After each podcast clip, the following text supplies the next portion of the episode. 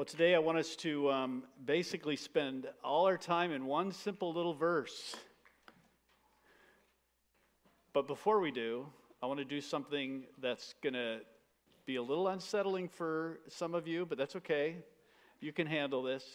Let's have some interaction. Okay? Um, so here's what I want to know this is the only verse you have. What are some observations you make of this? Just uh, what, what comes to your mind? Anything at all from just this verse here that, that you want to observe? Just shout it out.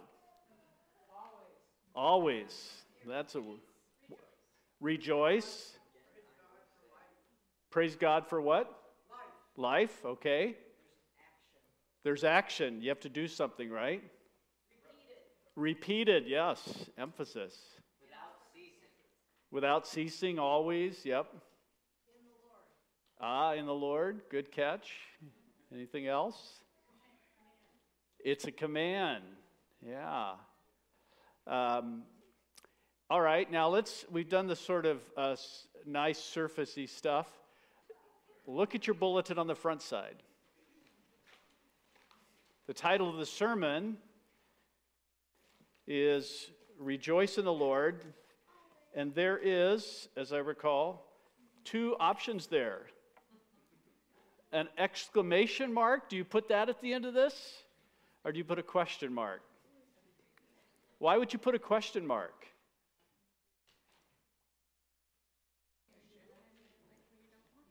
Sometimes you don't want to, yeah. Um, and doesn't that word always have a little frighteningness in it? I mean, seriously, rejoice in the Lord always? Um, so there's a number of ways we can go, you know, with, with a verse like this, and I just want to encourage us to sort of, I want to prime the pump a little bit uh, before we get started, because there's a lot in just one little sentence um, that hopefully I can demonstrate this morning. So let me pray that that will actually happen. Father, you know more than anybody in this room that this sentence has been unexperienced by me this week. Uh, and in that sense, I feel quite unqualified to preach it. But you are here, and we are here, and I am here. So somehow, as you always seem to do, would you give living water through this very rusty pipe? In Jesus' name, amen. All right, so uh, already you picked up on it. Uh, it's a command, isn't it? Okay, so let's just think about commands for a while. There's a lot of commands in the Bible, right? Uh, commands, I've said this before, commands are not fences to keep you from doing what will make you happy, even though it feels like that at times, right? They're, they're not fences to keep you from making yourself happy.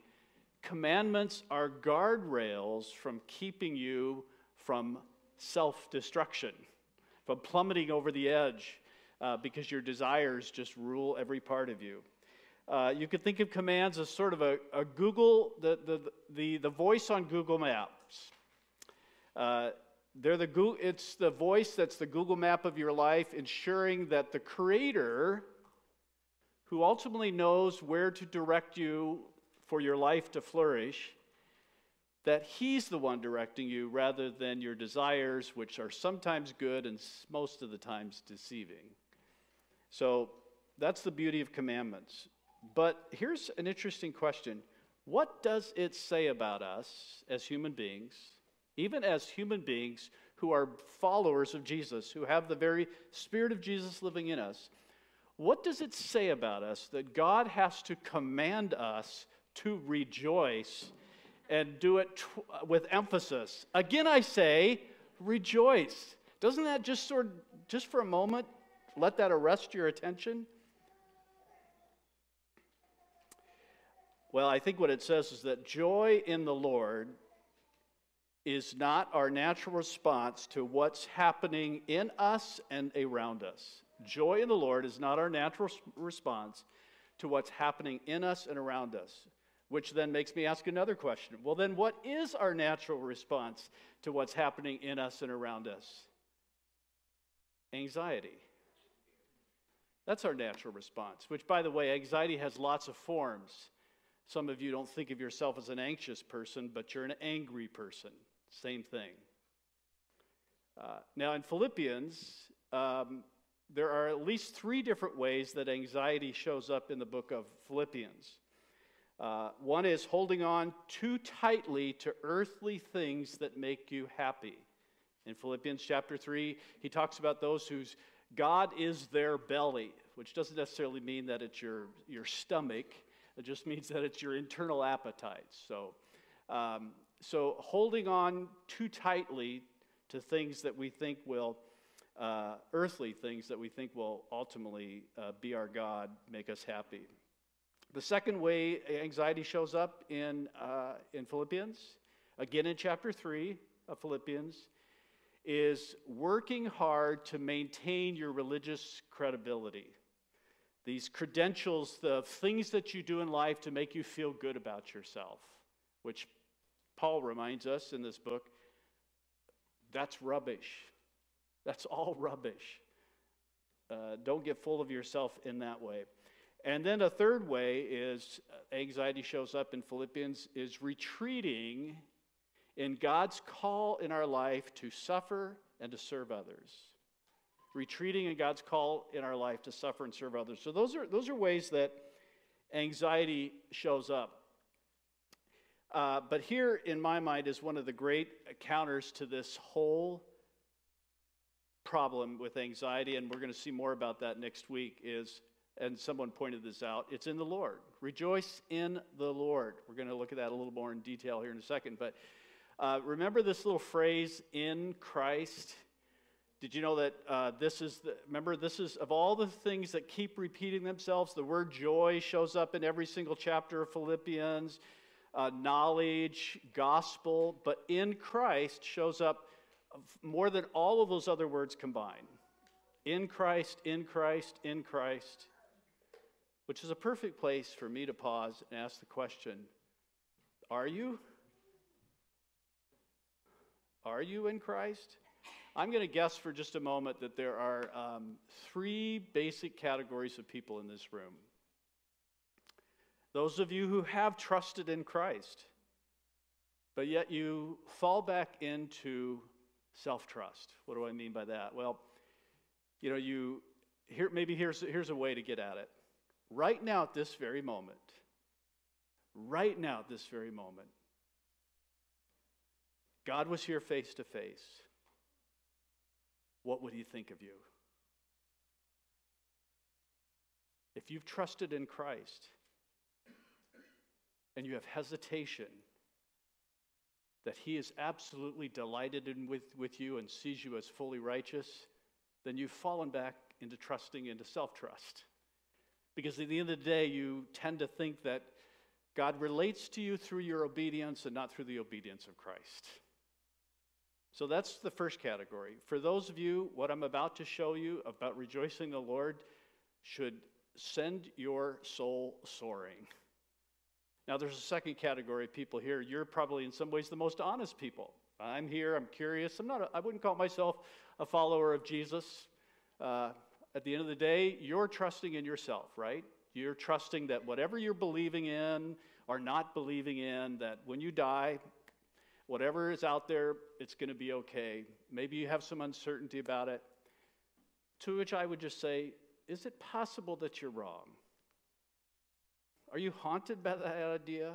Is it possible that you're wrong not to see that Christ and only Christ can save you and give you an eternity that's full of joy instead of an eternity that's full of misery? Those are the only two options. And then there's a third category, and you're probably the most difficult of all for me to reach this morning. You are the people that have trusted in Christ, yet you're actually still trusting in yourself because you've never really trusted in Christ. You see, the first category are people, if I can put it this way, They have a want to follow, they want to follow Christ and they're frustrated that they're not following Christ like they'd like to. That's the category number 1. Category number 3, you have neither the want to nor the frustration. And that ought to be a signal of your condemnation. To which I would say, don't let another hour pass while you're still breathing and your heart still has a little bit of softness in it. Run to Christ. He wants you, He will embrace you.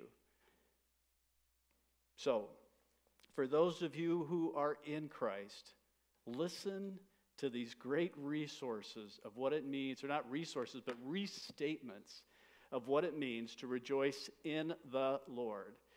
It means that all that's true in all situations, no matter what. Do you know all that's true in all situations, no matter what? That you can always tap into no matter what's going on in your life? Well, guess what? There's a book called Philippians, and just that book alone, can I just tell you some of the things that are, that are in it? Did you know that God, who began a good work in you, is actually completing it? It's true. Uh, that's all just, this is all just from chapter one. That what looks like obstacles for the gospel is actually advancing the gospel. Paul is in prison, but the word of God is not imprisoned. That God works through wrong motives in people to actually proclaim Christ that every situation where you find yourself in, where your life is threatened, listen to this. Every situation you find yourself in where your life is threatened, expect deliverance because you will always be delivered. You will always, always, always be delivered at every life threatening situation, either by life or by death. Did you know that the very things that frighten us from the enemies of Christ are actually God's confirming signs that you're saved and your enemies are not? That's all just chapter one. Did you know that there is encouragement, loving comfort, affection, and sympathy in you for others because Christ is in you? You just have to learn to tap into it through humility. Did you know that you can work out your salvation with great intensity, with fear and trembling? Because God is always working in you both to keep you wanting to do that and giving you the power to do that. Did you know that ordinary, unimpressive, stumbling attempts at following Jesus, getting up again and again and again, are seen by God and His audience like stars against pitch black darkness. That you are, you shine as lights in the world against the backdrop of a crooked generation. Did you know that God has raised up people who seek after the interest of Christ, not their own? They even seek after the interest Christ at the expense of themselves. They even give their lives up for the gospel, risking their very lives for that. All that's from chapter 2. Did you know that we worship by the Spirit of God? We worship by the Spirit of God. That means when you become a believer, it's like you're like a, a, uh, a ball of air at the bottom of a swimming pool. There's no place to go but up. And you can push it down and it will come up again because we worship by the Spirit of God. Because when we're converted, we're not just given new duties, we're given new desires and they can't be put out. Those desires cannot be put out. And that while we fight for progress in our Christian life, this is great. While we fight for progress in our Christian life, we do not put any confidence in that progress at all.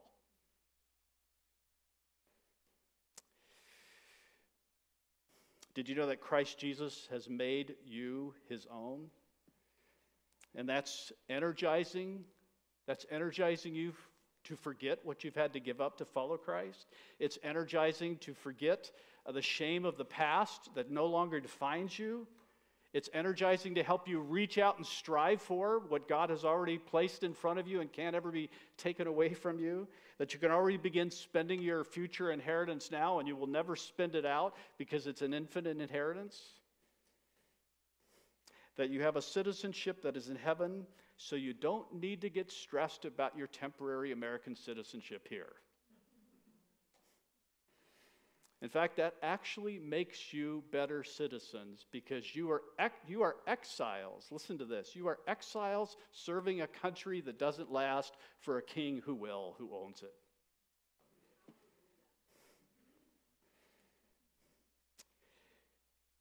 Did you know that our bodies that get in the way every day of following Jesus? our bodies that get in the way every day of following Jesus, that Jesus will take what is lowly and make it glorious. Because he has resurrection power to do what he's already doing from his throne right now, subjecting all things to him, so that someday all things will be subjected to him. And did you know that that's just chapter 3 and chapter 4? There's more, but we won't go there. I think you get the point. That's why in the Lord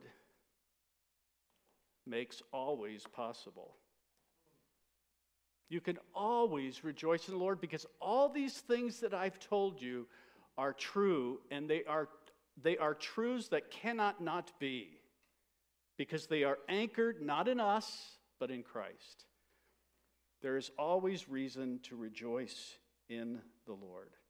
Now, to complete this picture, we need to answer the question of what does joy mean?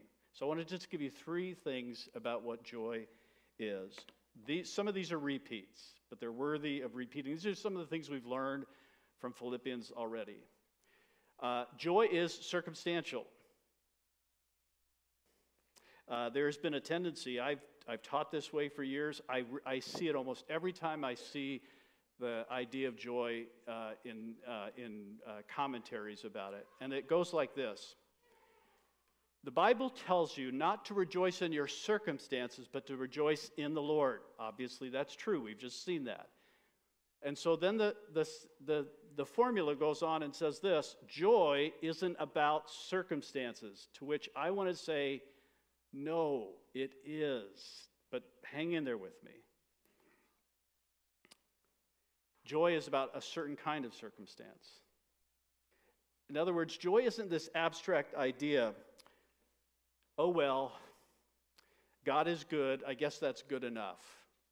The Bible doesn't leave us in this sort of useless, abstract territory that doesn't do much for day to day gritty reality. What it does is it tells us look around, see past your circumstances, reinterpret your circumstances, recognize that in all these situations, God is taking the gospel, the kingdom of Christ, and He's unfolding it right before your eyes. So, what I would say is joy is about circumstances, it's about the unfolding of gospel circumstances all around us. So, let me just give you a, a few ideas. Well, first of all, start with Hebrews chapter 11. Most of you know Hebrews chapter 11 is the story about all of these people from the past we tend to call them heroes of the faith. I'm a little uncomfortable with that title, but, but if you look about it, they're all about circumstances. What are, where does the faith come out of? Certain circumstances. It's all about certain things that are happening in their life, negative things that wind up being positive things. And Hebrews chapter 11 is still being written today. In fact, it's being written all uh, around us. We just heard of uh, Spain today. Uh, God is at work in Spain, and, and we have just one drop of participation in that. And it's exciting that drop could get bigger today as a result of hearing about God's work in Spain. Uh, we're going to hear in a couple weeks about Senegal. Uh, one of our own was just in Senegal, contacting our missionaries in Senegal. A few weeks back, we talked about, uh, well, uh, several weeks back, you gave a whole bunch of money to uh, a bunch of brothers in Sierra Leone. Spain, Senegal, Sierra Leone. Those are just the S's.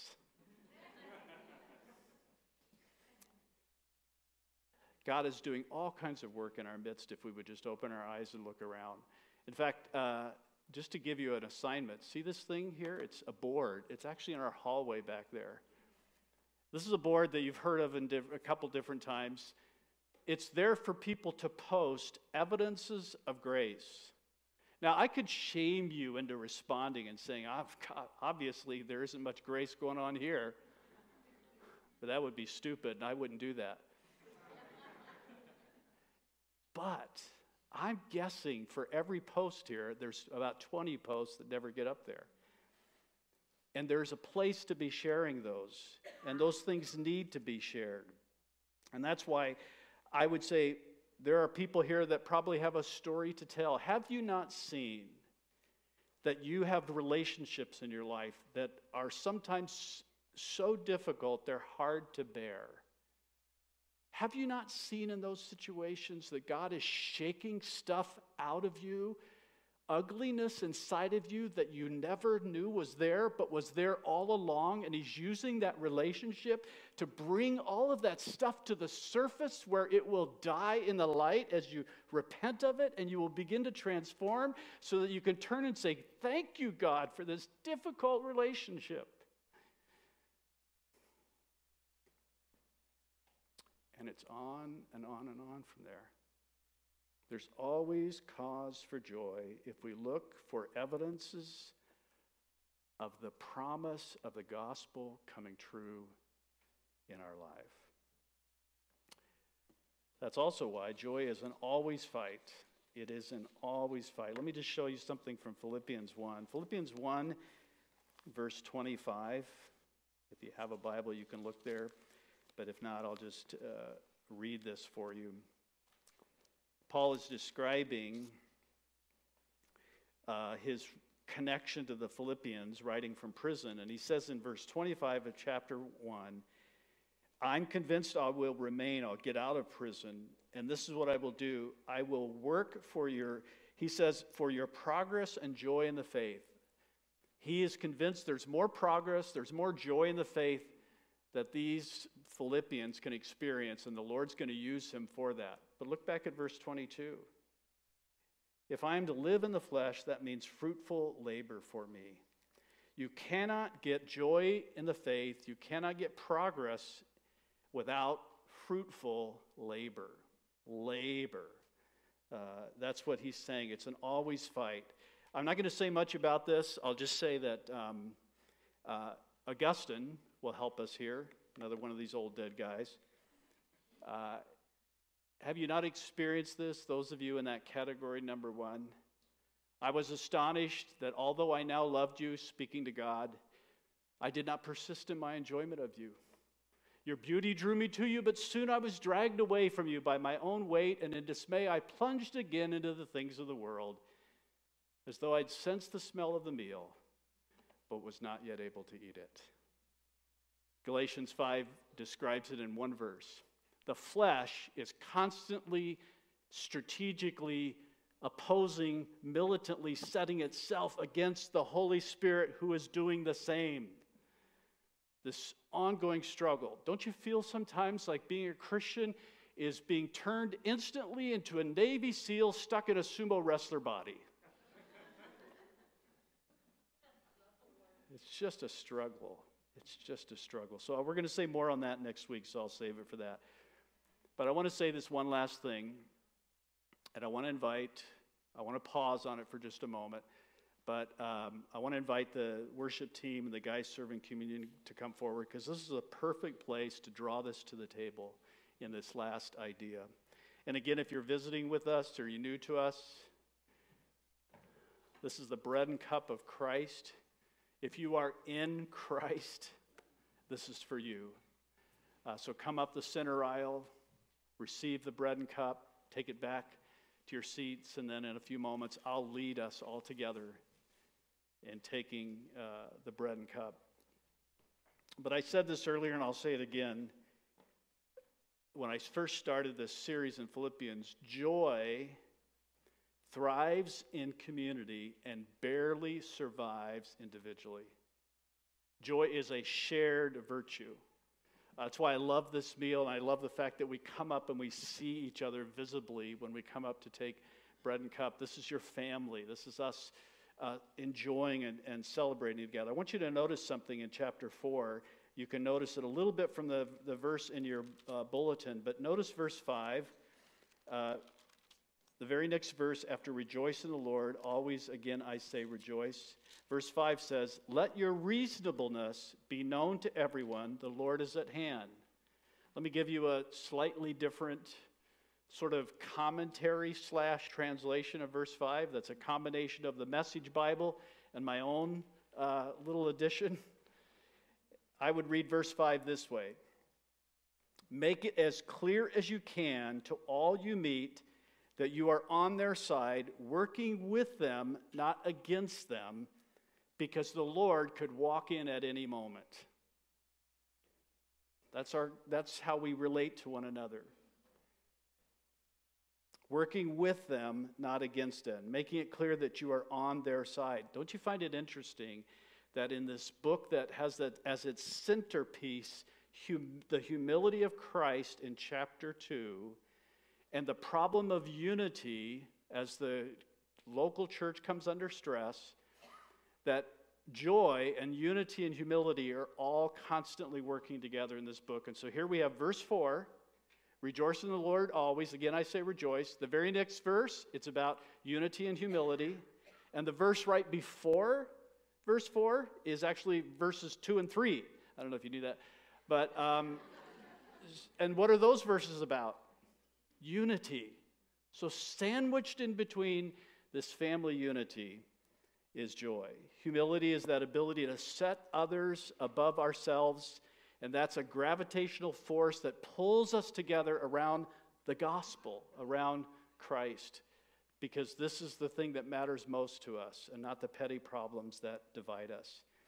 You see, joy is this common longing, and it's stoked by conversations. We have a common longing.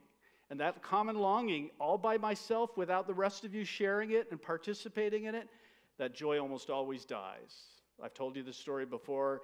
Uh, when I was 16 years old, I went and worked uh, a summer in Hawaii planting pineapples uh, and made killer amount of money for a 16 year old. You'll never guess what we talked about after these exhausting days of work, these 16 year olds living in these army barracks. What are you going to do with all your money?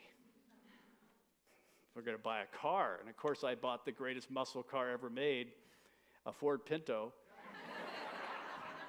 hey, it was my car, my money. That's all that mattered.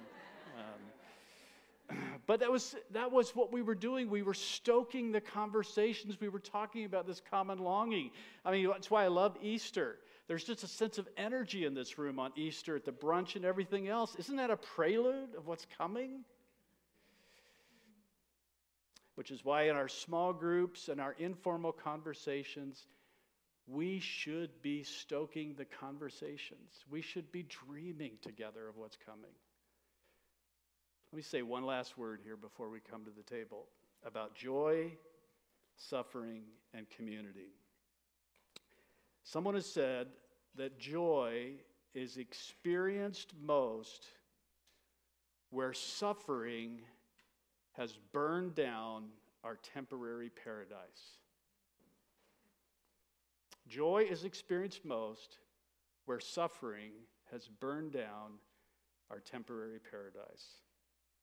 Which is why, if you're dealing with some hard suffering physically, emotionally, mentally, it is a family project. And by the way, Red Cedar is a great community if you're suffering. I'm telling you, from 12 some odd years of experience. This is a great community if you're suffering to let it be known. And even better, with our biblical counseling training that we've been receiving, we're learning how to listen to sufferers rather than to do that we normally do. Oh, let me tell you what worked for me. We're learning to keep our mouth shut and actually listen and recognize that we probably don't understand their suffering well. Let's just learn about it. And we're also listening through that training so that we don't just throw Christian cliches at people. What we're doing together as a community when people are suffering is we're learning to reinterpret our suffering circumstances through the circumstances of the gospel. Trying to find out what is it that God is up to. And what is Christ always up to? Read Isaiah 60 and 61. Christ is all about taking the beauty of losses, the ash, or sorry, the ashes of losses, and turning them into the beauty of Christ likeness. look for it. As you keep looking for it, sharing with others, and learning how to reinterpret your circumstances in the Lord, joy becomes contagious, the fight for it becomes more successful, and our capacity to suffer and to serve others is increased. So, rejoice in the Lord always. And if you didn't hear me the first time, again I say, let's pray and then you come.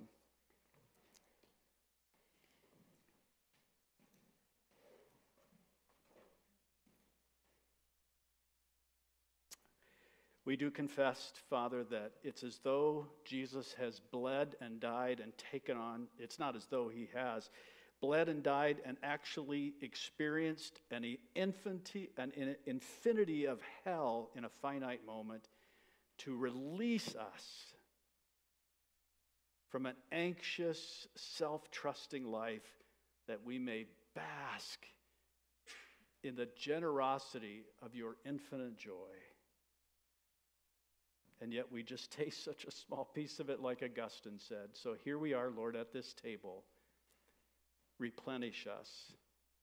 May we feast on what you bled and died